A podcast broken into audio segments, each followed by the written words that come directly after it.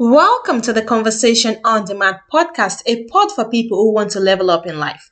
We are dedicated to sharing stories and tools through the lenses of faith, personal development, relationship, entrepreneurship, community, and wellness. I'm your host, Doiba. Hello there, welcome back to this week's episode. I hope you're well and safe, whatever place you're listening to this episode. So, this week, I would like, first of all, I want to ask a question, right? Uh, what's your take on people that tend to make some of their friends, you know, or make their friends feel guilty because they're not giving up the same energy they used to.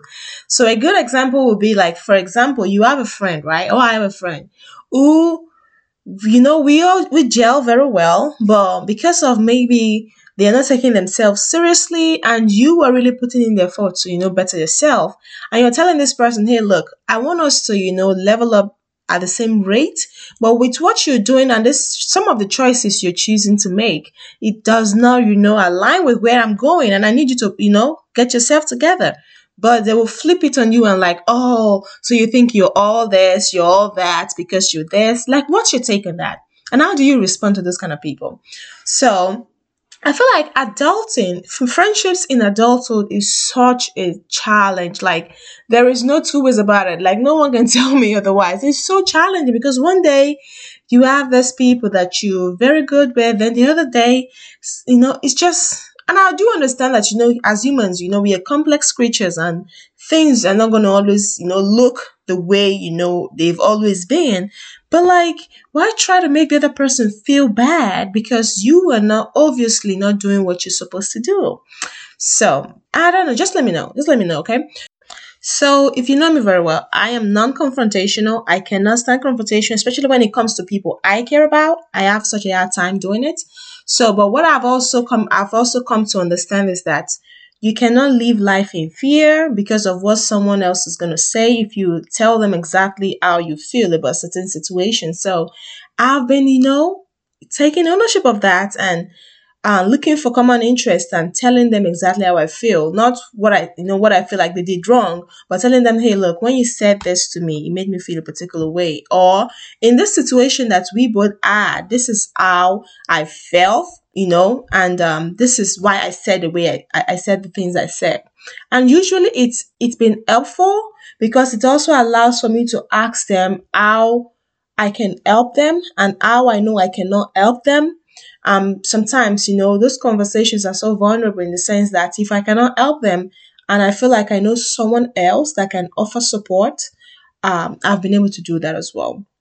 And also, with having those conversations, right, I've been able to also see my see my blind spots. Sometimes even in friendship, it does not really matter how long we've had those friendships. Sometimes we have certain expectations of our friends to show up for us a particular way.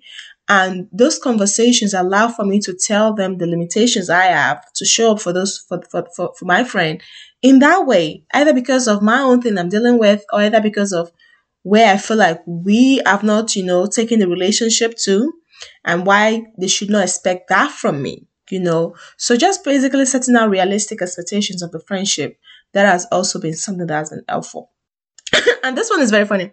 I've also literally sent emails because I felt like with the calls we were making and the text messages, we're just compounding the situation. So I'm like, you know what? There's something about you being able to go back and check a message, you know, and you know get get the meaning of the of, of the words and what the other person is saying that I've also think I also think is very helpful. So I I would literally like write emails like essays and send send to my friends and like look this is what I got out from this conversation. This is what I feel like you needed and this is what I feel like I cannot you know support or provide for you. And this is what I would like to see the relationship moving forward because usually my friends are really good and I love to you know keep in contact with and you know keep those relationships. So but having to look for a, a method that you know work sometimes it could be a mix of methods. It could be phone calls. Usually the phone calls are good but it depends on the, on the topic you know or the conversation specifically so but yeah let me know because i want to better my relationship this year and also support my, my my friends show up for them in the best way i possibly can so whatever you're doing to you know um, help your friends, please share with me. I'd love to hear that from you. And also, one important thing is that it's very, very important as we know that you can be everything for everybody. Expecting that from you, expecting people to see you that way, or expecting others to show up that way is a recipe for disaster. There is no one that can fulfill all your needs, even in friendship, like no one. So, taking ownership of the things I do have control over while asking for the help and the support I need, you know, either from multiple people, okay, or from a single person I know that has the, has the capacity to give me that. It's been really, really helpful. So just just let me know. I'll talk to you guys later. Bye bye.